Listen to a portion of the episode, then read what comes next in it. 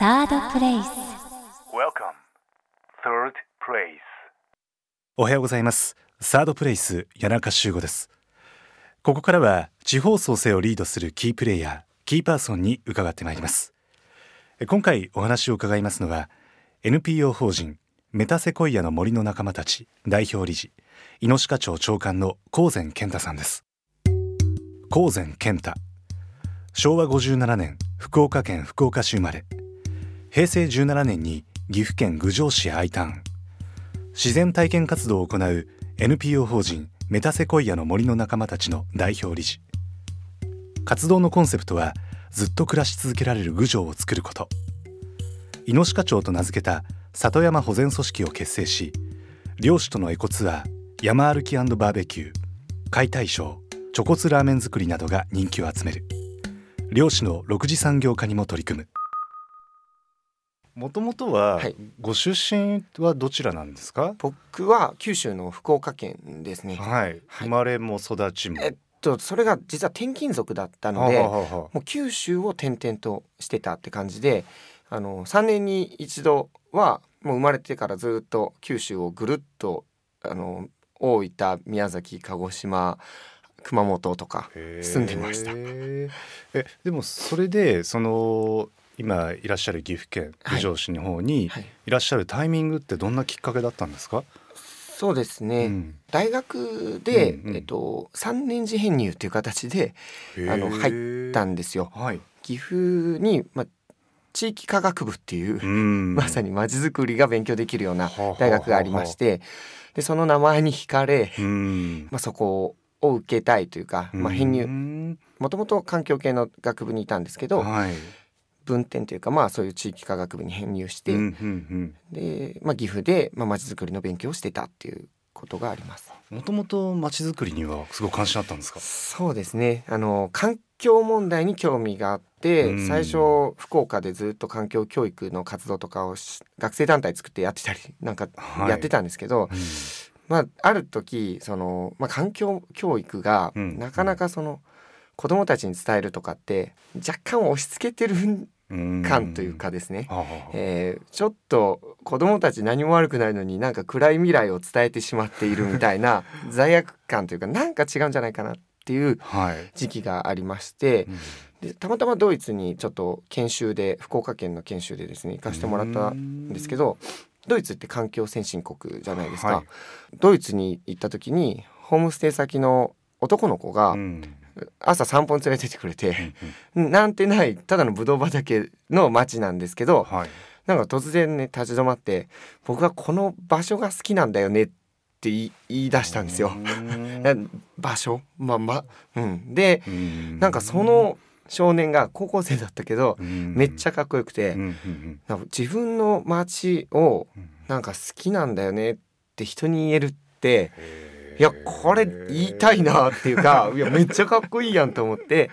でまあ環境先進国って言われてるドイツはもしかしたらこういうことなのかな。その自分の町を好きって言える人が結構いるんじゃないかなっていうところから、はい。まあ、環境問題みたいなちょっと暗いことをガッとやるよりは、うん。自分の街を好きになる活動っていうのを何かやっていきたいなっていうちょっと大きな転換を自分の中で迎えまして、はいはい。まあ、1年間休学して北海道に行ってたりはしたんですけど、まあ、まあそれは置いといてはあの岐阜大学に編入しまして、はい。地域科学部というところで、まあ、2年間あの学んでましたね。在学中からじゃあいろんな活動というかプロジェクトにも携わってたんですか？そうですね、ん。もう大学授業行くよりは、うんそういう NPO 法人団体とか、はいはい。あの市民活動のまち、えー、町づくりの団体にはもうかなり首を突っ込んでうん。やってまして、まあ G ネットっていうはい。団体 NPO 法人あるんですけど、はい。その当時ビーンズフェスタっていうあの商店街とかを活性化させようというお祭りをやっているののスタッフを、はい。あのやらせてもらったり、えあとはそうですねあのあフリーペーパーをえはい。作ってですね、まあ、岐阜の学生が岐阜の街を好きになるような、うん。まあ、コンテンツを、まあ、しょどんどん紹介していくっていうようなフリーペーパーを作ったり、うん。まあ、あとは駄菓子屋もやってました。駄菓子屋？へ自分で駄菓子を100種類ぐらい仕入れえて、はい。最初のきっかけはね地域に学生が接点がないなと思って、うんまあ、どうやったら学生がね、あの地域にもうちょっとコミットしてその地域にまず関心を持たないわけですよね。はい学校とはい大学と家の往復あとバイトの往復ぐらいしかしてなかったのではいもうちょっとなんか学生がちゃんと地域と関われるといいなと思って学生が店長というか店員をやるはい駄菓子屋を面白い勝手にやってまして。まあそれがねでもそれはあのーほぼほぼ託児所みたいになっちゃってうんうんうん。子供めっちゃ来るんですけどもう収集つかんくなって まああのカフェの一角を借りてやってたんですけど、はい。ちょっとカフェに迷惑がかかるぐらいになってきたので あのもう残念ながら3ヶ月で閉店をするっていうね。大人気じゃないですか。いやもうちょっとねでもめっちゃ悔しかったんですけど、はいはい。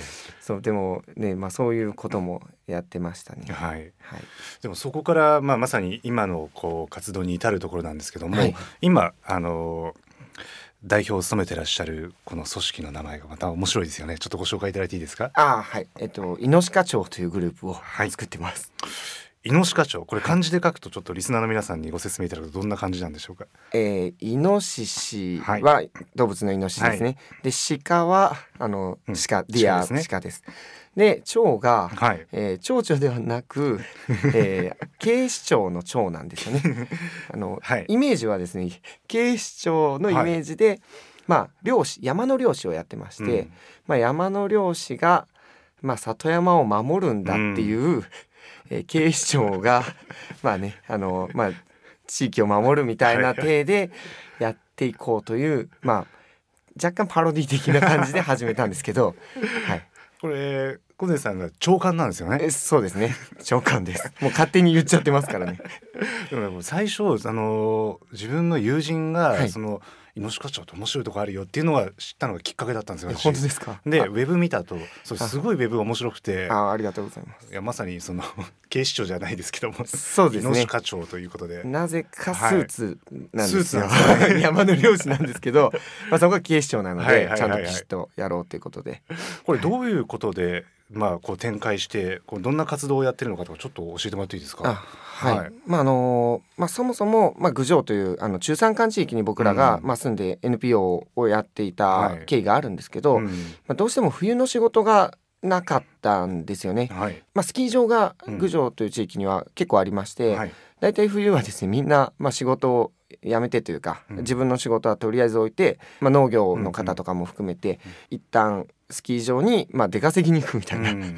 うん。形で、あのー仕事をしてまして、はい。僕も郡上に住んで2年間は、うん。えースキー場や地元のスーパーで冬の間は働いて仕事がなかったんです。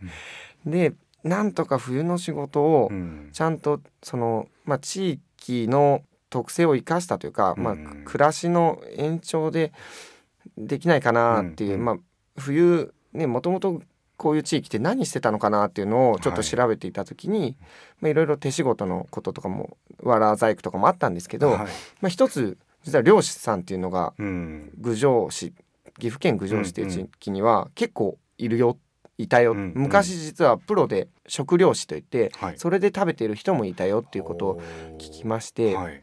実はですね岐阜県郡上市は日本三大イノシシの産地でね。あのそうなんです。全然知られてないと思うんですけどうんこれは結構正しい情報で、うんうん。えー丹波篠山っていう兵庫県のところと、はい。伊豆静岡県の伊豆の天城産天城ですね。へと、えー郡上が、えー実は三大産地でしてですか。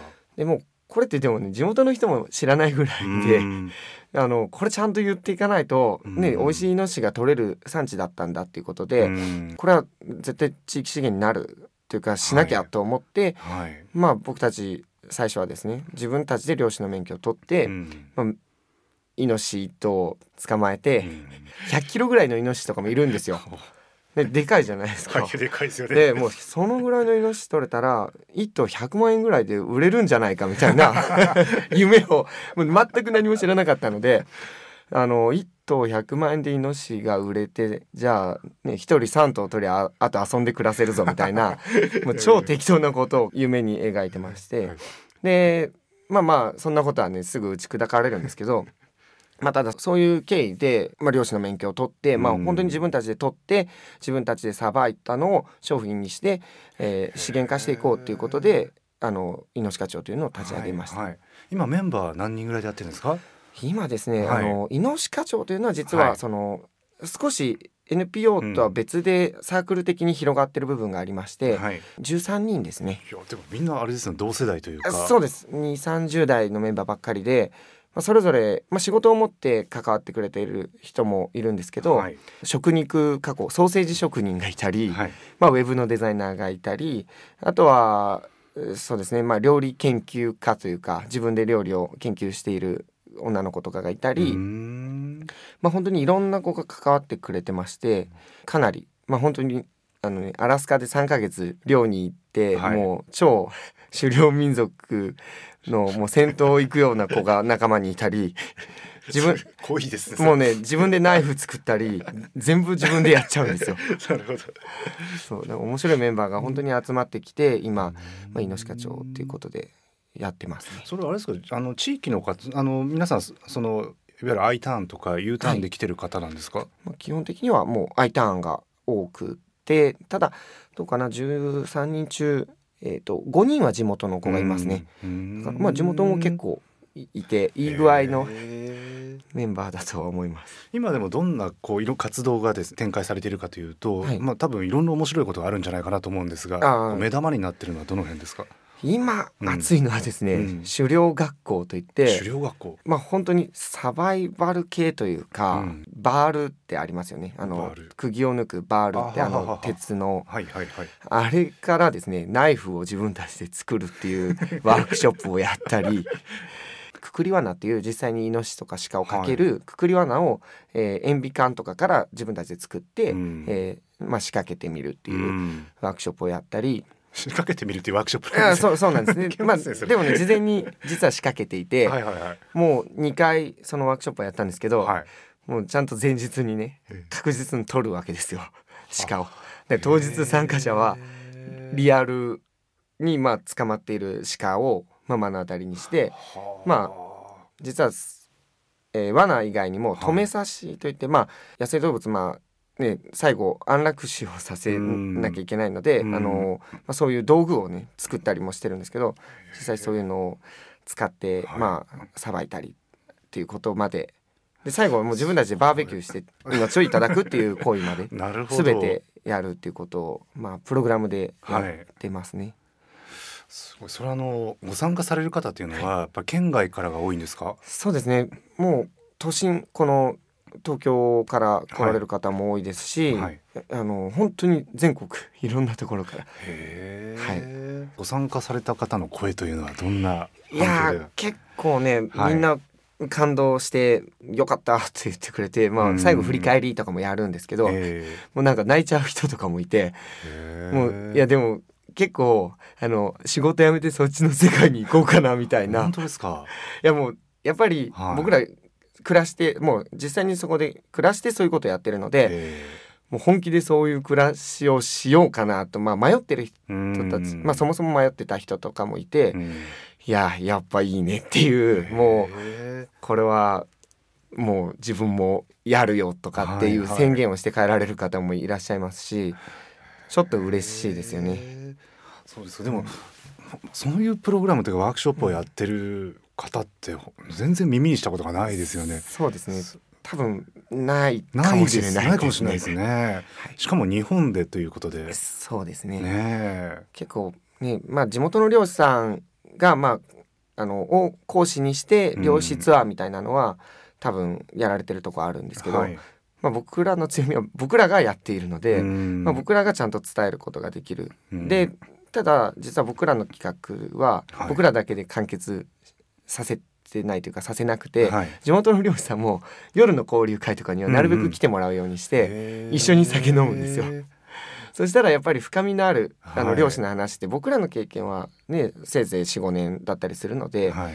ベテラン漁師さんが来てくれると、ん。もうさらに面白い武勇伝が いくらでも出てきてなるほど。参加者としてはすごい、まあ、喜んで帰ってくれますね。もともとその地元の漁師さんはい。とこうやっぱりこう、ね、ある意味外から来て、はい。しかも若い人たちがやってるっていうふうになると、はい。どんな感じのこう対応だったのかなっていうのはすごい気になるんですけど。いやー最初は大変でしたよ。大変でしたというか、うん。あのやっぱり僕ら僕なんかもよそ者なので、うん。あの最初罠の免許を取ったよでその、まあ、NPO というか猪鹿町として漁師やってるよみたいな、はいはいはい。ちょっと取材とかあのなんか新聞とかにですね、うん。ちょろっと載った時に、うんなんだあいつらはみたいになったんですよ。もう何も聞いてないぞみたいな。で一応まあ猟友会長とかですね、はい。上の漁師の偉い方とかにははい挨拶には行ってるけど、あいつらこんな縄張りでね、ううん ちの縄張り。に入ってるんじゃないか疑惑とかねいろいろちょっとざわざわっとした時期はあったんですけど、まあたまたま最初に1年目にやった時に、うん。そのすぐに雪が降ってしまって、うん。僕ら罠の免許しか持ってなかったので、うん。当時は、うん。罠ができなくなっちゃったんですよね。うん。でただもう漁師やるって決めたのに123月あの残りの3ヶ月間がうん。やることなくなっちゃったんですよ。うん。でこれはいかんぞということであのまあ、ね、漁師さんが口々に、まあ、漁師なんかやっても儲からんし、うん。食ってけんぞって言われたので、うんなんか売れる商品を作ろうっていうのをすごく考えまして、うんでその時に思いついたのが、まあ、あのチョコツラーメンというですねチョコツラーメン。はいイノシシの骨からスープを取って、はい。えー作る、まあ、豚骨のイノシシ版ですね、なるほどなるほど。を、まあ、僕が福岡出身で、はい。豚骨ラーメンが大好きで地元に美味しい豚骨ラーメン屋がないっていうところからこれはもうやったら絶対流行ると思ってへわざわざ知り合いの僕の地元のですね、はい。行きつけの屋台の大将に来てもらってあの作り方をもう伝授してもらい で結構本格的え。にやったんですよね。はいはいでそしたら本当美味しいラーメンができて、うん。で、まあ、この経緯がですねあの、はい。家庭の時に、まあ、イノシシの骨をもらわないと、うん。まあラーメン作れないわけで、うん。僕ら量できてないのでうん。骨持ってないんですよ。うんで地元の漁師さんたちにあの骨を分けてもらえませんかと。うん。まあ、地元のっていうか漁師からして骨なんていうのはまあ捨てるものなので、はい。はいあのなんやお前らはと、よよくわからんけど、まあ、骨ぐらいいくらでもやるわと。持ってけ持ってあのいただいて、はい。で僕らはラーメンを作って、はい。あの試食会をねとにかくその年はもう開いたんです。6回ぐらい開いて、うん。でその試食会に骨をいただいた漁師さんたちをはい。招待をするっていうことをずっと6回やってきたら、まあ僕らの噂が、はい。まあ広まっていってですね、うん。あいつらはよくわからんけどなんかうまいラーメンを作りよるみたいな。もうラーメン屋みたいな感じになって いや意外とうまいぞみたいな。そういうなんか漁師のその変な警戒がすごく薄れてくれてで次の年から猟友会の旅行に連れてってもらって一緒にお前らも来いよって誘ってもらっていただいたりそうやって本当にあの関係を作らせていただいて、うん。でそこからはもう本当に僕らのツアーではなるべくいろんな方にうん。講師として来てもらったり、はいはいはい。あのまあ本当に僕らも猟友会に入ってますでうん。猟友会っていうグループがあるんですけど、うん。地域の、そこにはあの入っていてあの一緒にイベントであのイノシシの串焼きを売ったりですね、はいはいはい。あのいろいろ、まあ、どちらかというとそっちの付き合いはすごく、まあ、あの好きで、あのやらせてもらってるので、うん結構面白くは今となってはなってますね。なるほどでもそれってすごいなと思うのがやっぱりその熟練の皆さんのご経験とかね、はいその豊富なこう実績を、はいそのまた外からいらっしゃる興味関心持ってる方にお話しする機会もあり、はい、お互いのそのなんて言うんでしょうニーズがものすごくこうそうですねマッチング。する感じを今印象を受けましたけども。その通りですね。もう地元の漁師さんも、うんあのうちのエコツアーの参加者で、うん若い女の子とかがいると めっちゃ喜ぶんですよ。もうもうそろそろね帰った方がいいんじゃないかぐらいもうずっとあ熱く話してくれていやもうでもさ参加者はねそれでも喜んでくれるんで、はいはいはいもう本当お互いいい気持ちで帰ってくれるっていうね。その場を作られてるわけですよね。まあそうですねあの本当にまあ僕ら何もやってないというか場だけですけどすごく喜んでくれるんでこっちも嬉しいですよね。今あのまさにこういろんなプログラムというか、はい。活動がどんどん広がってるんじゃないかなとお察しするんですけどあもはい。これから先もなんかまた新しくやってみたいこととかもあるんですか？そうですね、うん。あのまあ僕たちは、まあ、漁師がうん。地域でずっと暮らし続けられる社会っていうのを作っていきたいなって思ってまして、まあ、今漁師さんって減っているうんんですよ。うん。これはまああの中山間地域とか、まあ、山に近い地域に住んでいるところが特になんですけど、あのやっぱり漁師さんという存在がいなくなると、うん。あの里山の生態系自体がちょっともう守れなくなってきてるんですよね、保全できなくなっていて、うん。ただ今のご時世、まあ、漁師が本当に食えない食えないって言ってもう若い人、うん。地元の人もあんまりやる人がいないんです。うん。なので、まあ、ちょっとそこはあの見方を変えて「いや漁師面白いよね」とか 地元の若い人にはい。言わしたいっていうのが目標としてちょっとありまして、うん。で今、まあ、僕らが、まあ、なるべくそうやっていろんな人を引き込んでですね、うん。あのまあ地域の担い手として、うん。そのまあ、漁師は僕らは里山保全者だって思ってまして、やっぱりそういう漁師をちゃんとこれから増やしていきたいっていうところで、あのまあ、研修会というか、うん。まあ、狩猟学校もまあそれの一端になってはいるんですけど、はい。そのまあ、もうちょっとそのいわゆる獣害対策とかって言われるはいはい。地域が困っている、まあ、農作物被害とかね。林業被害を対策ができる担い手を育てるとか、はい。まあ、そういった側面もちょっと今力を入れてあのやってますね。すごい興味深いです。あのこれあの私も詳しくなるのでぜひ教えていただきたいんですけどはい漁師さんが少なくなると、はい。里山が保全できなくなると、い。それもうちょっとこう具体的に言うとどういうメカニズムがあるんですか？そうですね、うん。えっ、とまあもともと里山は、うん。えっ、とまあ人間が入っていた。でそれで作られたのが里山なんですよね。で今はもう人間がその入ることが減っているんです。うん。で減ることで、えー何が起きたかというとやっぱりあの手入れされない草ぼうぼうの藪が多いあの、まあ、山になってしまったり、まあその、えー、狼がいなくなったとか、まあ、うん。いろいろ言われるんですけど、うん。あのまあ、要は人間も山に入っていて、うん。えーある程度実はイノシシとか鹿を、まあ、昔から取っていただいてたんです。うん。でそれはもう最近やっぱり安くて簡単に手に入るお肉はいみたいなのはいはいもありますので、まあ、うんそういう方に、まあ、やっぱり消費者がシフトしていったことによって、まあ、イノシシや鹿のお肉っていうのがちょっと見向きが、ねうん。されなくなったと。うん。でそこで本当に取る人がいなくなったんですよね。でイノシシ鹿っていうのは今もう本当に天敵がいない状態でしてあのもうもっと言うとですねど、はい。えー里に降りてくることで今まで山の実しか食ってなかったのが美味しい畑の野菜とかね。栄養価の高いものを食べ出したので、はい。芋とかね。でそうすると、もっと繁殖力が強くなって、今まあどんどん勢力を増しているあの生息域が広がっていてへー。数も増えてます。特に鹿が今すごく増えてまして、うん。もうこれはあの岐阜県郡上市においてもある地域を、はい。まあ、山海抜といって、まあ、ある一定の面積だったらはい。全部切って山の木を搬出するっていう、はいはいはい。海抜っていうことをすするんですけど、はい。えー昔はですね放っといても、うん。あの天然更新といって、うん。勝手にそこに埋まっていた種からうん。芽が出ていろんな森に戻っていくっていうことはいはい。が起きてたんですね。うんただ実は今鹿が増えてきてることによってうん鹿の大好物は、えー柔らかい葉っぱわかめなんですよ。でそのちょっと出てきた新芽を全部鹿が食べてしまうのでもうねハゲ山になっちゃうんです。あ。戻らないんですね。そう戻らないんですよ。な。るほど。で本当に僕ら今調査している地域とかはもう綺麗にハゲ山になっちゃったので、うん。あのまああと嫌いな鹿が嫌いな、うん。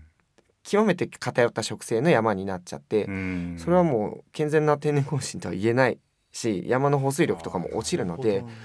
そこをなんとかしなきゃなっていうことではい。今まあネットを張ってですね、はい。あの対策をしたりとかもしてるんですけど、はい。まあ本当に人が山に入らなくなったことで、はい。動物の、ね、マンパワーより野生動物のパワーの方が勝ってきたというか、はいはいはい。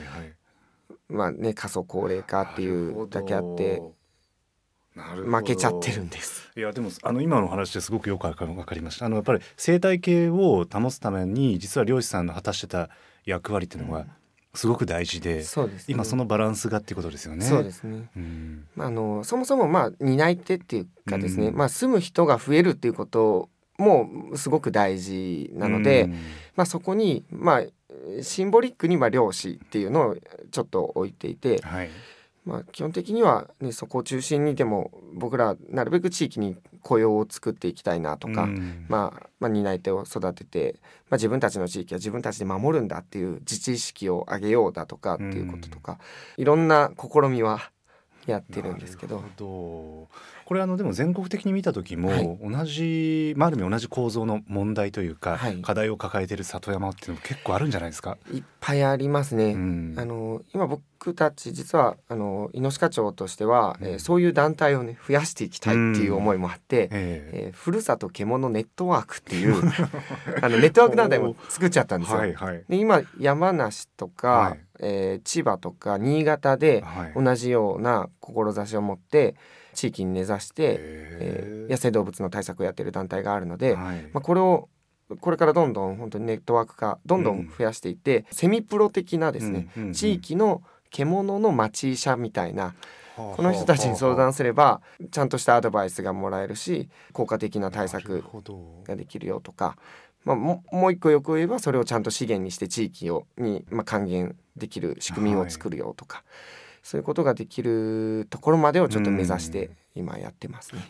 例えばはい。20代とか30代比較的若い年齢層でもはい。関心を持つ層も確かにいらっしゃるわけですよね。あはい。そこの辺はどんな風にお感じですか？いや嬉しいですね、うん。今、まあ、僕ら、まあ、初めて7年ぐらいなんですけど、え最初よりは確実にその狩猟ブームというかですね、なうん。何か盛り上がってきてるなっていう感じはあ あってえはい。おすごいなって逆に驚くぐらいなんですけど、うん。ただまあそうやってまあその狩猟っていう、まあ、手段に、まあ、興味を持つというよりは僕らあの里山の暮らしの中のうん。狩猟っていうところで、えーぜひあの入ってほしいなって思ってまして。でまあいわゆるレジャーハンティングではなく、うん。地域のまあ社会のあ一員として、まあ、地域の中で本当に狩猟をやっていく、まあ、もちろんそれは趣味の狩猟でいいんだけどうん。地域の付き合いの中での狩猟というかそういうのが広がるといいなっていう思いはあって、あの今ですね狩猟サミットっていうのも 毎年やっていて。狩猟サミット。はい、あの一昨年第1回を僕たちがもう勝手に始めちゃったんですけど、はいはい。もうそんな名前で偉そうなことやるなって最初はちょっと叩かれ気味だったんですが まああのやったもん勝ちだろうと思って、まあ勢いでやっちゃってでもすごく好評で150人ぐらい集まってくれて、へまあ、若い人ばっかり30平均年齢が35歳とか。ね、狩猟の人口って平均年齢高60以上なのに、そうですね。はい。あの35歳。でもそうやって地域で、えーそれこそあの狩猟を、まあ、うん。暮らしの中でやっている人とか、まあ、うん。研究とか調査でやっている人とか、いろんな狩猟で関わりを持っている人たちがいるので、うん。まあ、そういう人たちが今、えっと、一堂に集まるのが狩猟サミットみたいに。なっててめちゃくちゃ面白いですよ。狩猟サミット何やるんですかその？あは、あうん。その、うん。まあいろいろテーマを決めて、はいはいはい。分科会とかで、はいはいはいあの結構トークセッションをやったりね。はいあのやってますけど、まあ毎回ね形がその主催者が、うん。えー実は僕らあの自然学校っていう、、はい。わゆる、えー自然体験とか環境教育をやる NPO が母体、あのなんですけど、はい。えっとそういう団体が狩猟をうん。やるといいなっていう思いがちょっとありまして。はあのでしょう自然学校っていうのは、はい。えー地域に結構入っていて、うんそのまあ子どもたちにうん自然と、まあ、つ通訳をするインタープリターってはいはいいうはいはい仕事をやってるんですよね。で比較的自然には知識もあるしあとコミュニケーション能力もある程度高い人たちがいるので、まあ、この人たちがじゃあ野生動物、うん。ね、その漁師としてもし命をいただくっていうことを伝えることができたり、うん獣害対策っていうのを捉えることができたら、うんすごく広がるいい広がり方をするんじゃないかなね確かに。と思ってあの第2回もうん主催者は静岡県のホールアース自然学校という、しうんえーところでやってもらって第3回は、えー、アシウ自然学校っていうあ京都のそこが事務局を持ち回りして。今広めていっててだからいろんなその自然学校の人たちが今そうやって狩猟に入ってあのやり始めてるのではい。すごく面白い流れができてきてると思いますね。なるほど。いいやなんか楽しみですね。そうですねなんか、うん、勢いで突っ走ってるだけな感じもあるんですけど まあただあの、まあ、ブームだけでね終わらせたくないなっていうのがあって、僕らちゃんと暮らしに落とす、ね、やっぱり地域にちゃんと住んで一緒にやってほしいなっていう思いがあるのでそんな盛り上がらなくてもいいけどもう暮らしの一部として狩猟っていうのを捉える人が増えてくれたらいいなと。井の課長としてもそうですし、まああの小出さん個人としてもそうですけども、はい。この先ちょっとこうやってみたいなとかそれから今日あの、まあ、ご縁あって番組聞いていただいたあリスナーの皆さんにお届けしたいメッセージも含めて一言いただけますか？たまたままあ岐阜県郡上市、まあ、僕は本当に岐阜県郡上市というのが好きで、まあ、ここで持続可能な地域社会を作りたいみたいなうん。ところで、えーずっと活動を始めたんですけど、その今、まあ、地域ってすごくチャンスがいっぱい入っていくとですね、まあ、いろんな役割があって、うん。もっと言うといろんな役割が空いていてというか、うん 担い手がいないんですよ。だから僕は正直ですね自分が何かできる人って全然思ってなくて何もできないんだけど、まあ、そのたまたまその地域に入ったらやらなきゃいけないことが見えてやり始めているっていうだけであって、まあ、すごくチャンスがあるんですよねそういう意味では。ん。だからなんかですねもう今ねそれはうん。やっぱり、えーいろんな都会で勝負している人たちもいっぱいいると思いますが、はい。今地域はですね人材が不足してますので あのぜひ地域にどんどん移り住んでもらって、えー特に岐阜県郡上市はですね面白い人たちが今本当に集まって盛り上がってるので、一度遊びに来てもらえたらうん。あのきっと洗脳して 郡上に住まわせるように惚れさせますのであのぜひ遊びに来てほしいなって思いますね。でまずはですねチョコツラーメンから。ああそうですね、まあ、これ幻のラーメンなんで 年に1回ぐらいしかあ作ってない。そうそう貴重なチャンスなんあですね。そうですねまあでもそれ食ったらもう絶対住まなきゃいけないぐらいの ねなんかあの囲い込みをするかもしれない。ちなみにでも今日あのお話しいただいたいろんなワークショップやプログラムは、これあのウェブサイトで見れるんですよね？そうですね、はい。あの今今募集してるのはちょっと、あうん。い一個ありますね、はい。あのありますしあの、うん。ぜひ、えーホームページとか、うん。フェイスブックもやってますので、うん。あのぜひ見ていただければと思います。検索するときはイノシカ町で出ますよねきっと。出ますね。猪木町で出ます、イノシシ、鹿、それからあの警視庁の長と言ったらいいですね。はいそうです。あの多分きっと今後もいろんな活動が続くと思いますけども、はい。ぜひちょっとまた新しいニュースをですねあ。この番組でお聞かせいただけたら嬉しいなと思っています。ありがとうございます。どうもありがとうございました。ありがとうございました。さて今回お話を伺ったイノシカ町長官の高前健太さんもカンファレンスに登壇予定のイベント「町展2015地域の未来をデザインする」がこの11月28日29日。東京渋谷ヒカリエ9階ヒカリエホールで開催されます。町展は地域の未来をデザインする地方創生まちづくりエキスポです。まちづくりを推進するイノベーターたちが日本全国から東京渋谷に参集しそれぞれの取り組みについて発信します。町店のホームページ町店 .com をぜひチェックしてみてください。サードプレイス。